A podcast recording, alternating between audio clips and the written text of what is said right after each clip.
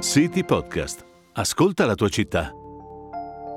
Il centro abitato di Fiorentino, antica sede vescovile, si ergeva sul versante ovest della collina dello Sterparone, a 9 km a sud di Torre Maggiore, cittadina della capitanata pugliese. Sorta su un'importante arteria che da Teanum Apulum conduceva a Luceria, Fiorentino venne edificata tra il 1018 e il 1023 dal catapano bizantino Basilio Boiannes, insieme a Troia, Civitate, Dragonara ed altri centri urbani.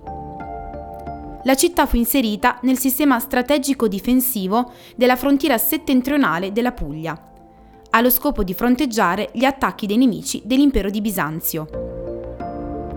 Nel mese di dicembre 1250 vi morì l'imperatore Federico II di Svevia.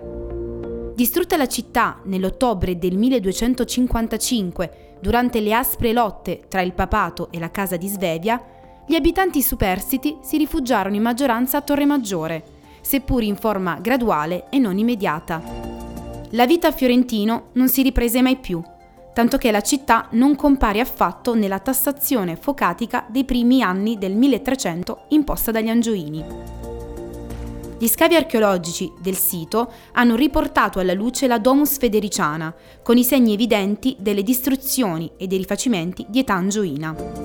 La cattedrale, intitolata a San Michele Arcangelo, dominava nel settore sud-occidentale della città, con la facciata rivolta alla Magna Platea.